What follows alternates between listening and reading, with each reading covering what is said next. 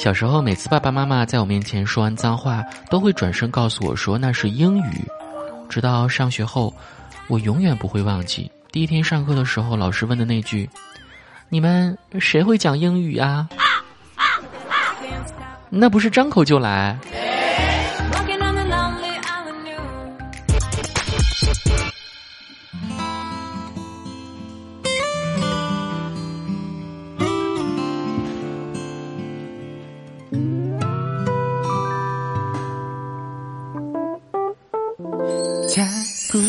各位，欢迎收听喜马拉雅《去你的段子》，我是子木。忍受了昨晚东京奥运会的开幕式带来的精神污染，今天的奥运会赛事第一天一大早就传来好消息。哎，我就不多吐槽东京奥运会啦，只是觉得说不定在京东办都能比在东京办体面一点。七月二十四日，女子十米气步枪的决赛上，我们国家零零后的清华学霸杨倩妹妹沉着冷静，摘得东京奥运会首金，为中国奥运代表队带来了一个漂亮的开门红。就让日本人这些天狠狠的听听我们铿锵的国歌吧。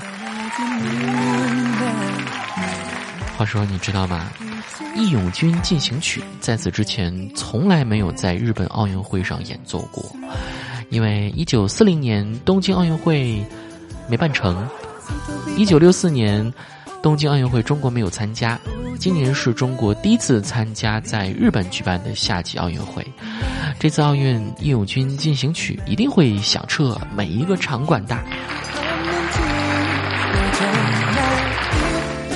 真的是非常高兴啊！能看到一个又一个金牌收入中国队的囊中，仿佛是自己得了奥运会金牌一样。哎，这不就是因为平时我们跪的时间太久了吗？是多么期待咸鱼翻身的日子啊！最近在网上有一个词很火啊，叫“以礼以气”，以呢是甲乙丙丁的乙，啥意思呢？就是说，说话的时候啊，乙方感太强，总像是在和甲方说话一样。今天朋友和我聊沟通问题的时候，就沟通了一下，发现由于我们多年来长期在乙方公司工作，以理以气的这种方式方法已经渗入了骨髓，有时候甚至对自己的乙方说话都有点乙。嗯嗯，好的，收到，谢谢。那就麻烦您喽。以后请大家称呼我为孔乙己。我们会尽快安排的。上次开的发票，麻烦您再关照一下哦。向您申请，向您汇报一下，请问是否可以，请抽空收一下邮件，谢谢。啊，这是我应该做的。请问您有时间吗？过分乙啦，我要夹起来。甲方一般都怎么说话呀？虽然用不上，但是我还想总结一下。哎，这个不行哎，你再改一下吧。我们财务最近很忙的，这个事情要和我们领导商量。文件什么时候给我？什么？你们就做了一稿啊？至少得三稿吧？设计出来了吗？子木，节目录好了吗？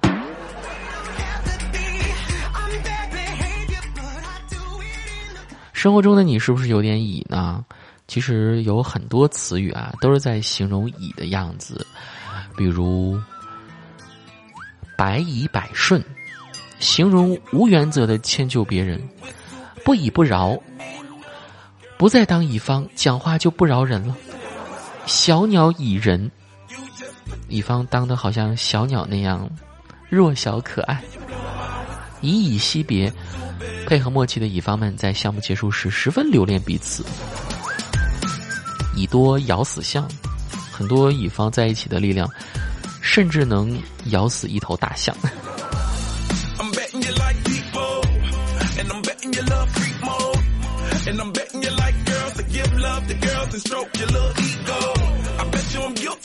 话说，怎么才能够夹起来呢？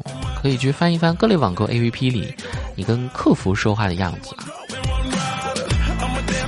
不过真的，现在客服也越来越拽了呢。大家平时有没有去观察过各类网购商品的评价以及商家的回复啊？最近呢，一位网友在一家淘宝店里买了一个星球饰品之后呢，却给了一个意味深长、故事满满的差评。他不喜欢。虽然没有任何质量上或者服务上的问题，但确实用四个字打破了原本零差评的记录。本以为就是一个默默躺在评论区暗自神伤的感情碎片，谁料卖家在下方回复：“他不喜欢的是你。”扎扎实实的在本就鲜血淋漓的刀口上使了一把劲。这位买家表示。我在叙利亚打仗时都没受过这么重的伤啊！还有网友激情表示，现在的客服已经不考虑客户体验了吗？客户现在又当韭菜又当孙子啊！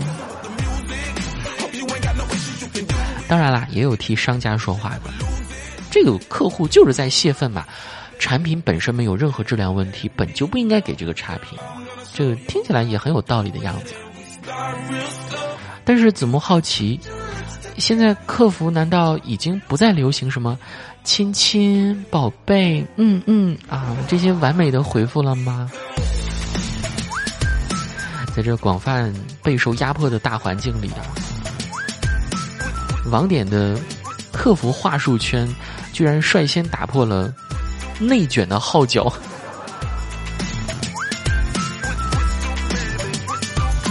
不止这一个案例啊，还有一些比较有意思的评价。买家评价：东西收到了，但是和我想的不太一样。卖家回复：你的人生和你想的一样吗？东西不喜欢就退回来，至少这是你能抉择的事情。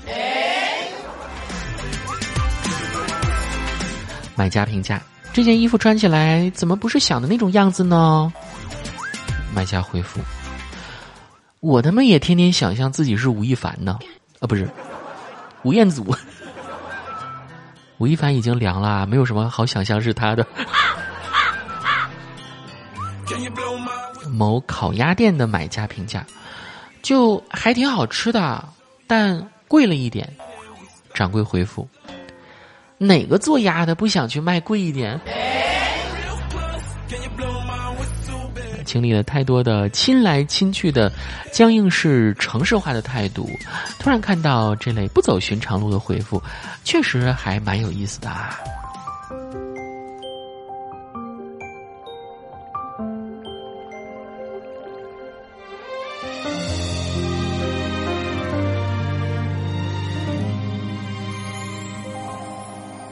若我可以化作一颗星陪你闪耀。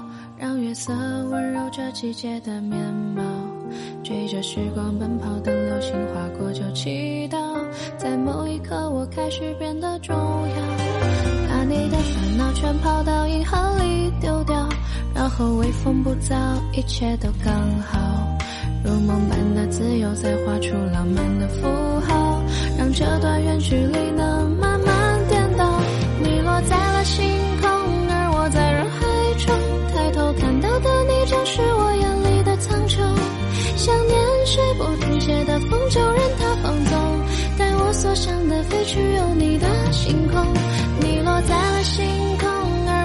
心忡忡，怕有一种无处安放的情绪你不懂。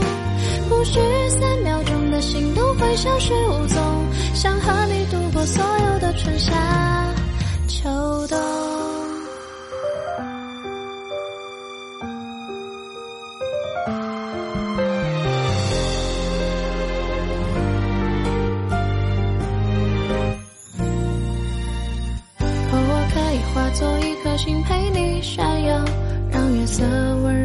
季节的面貌，追着时光奔跑，等流星划过就祈祷，在某一刻我开始变得重要，把你的烦恼全抛到银河里丢掉，然后微风不燥，一切都刚好，如梦般的自由，再画出浪漫的符号，让这段远距离能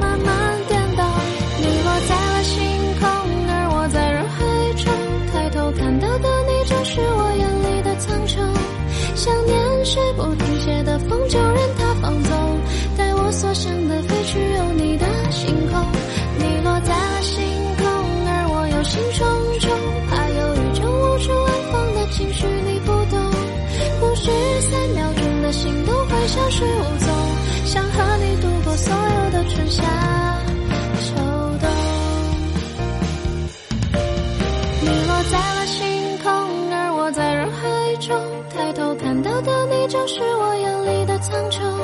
想念是不停歇的风，就任它放纵，带我所想的飞去，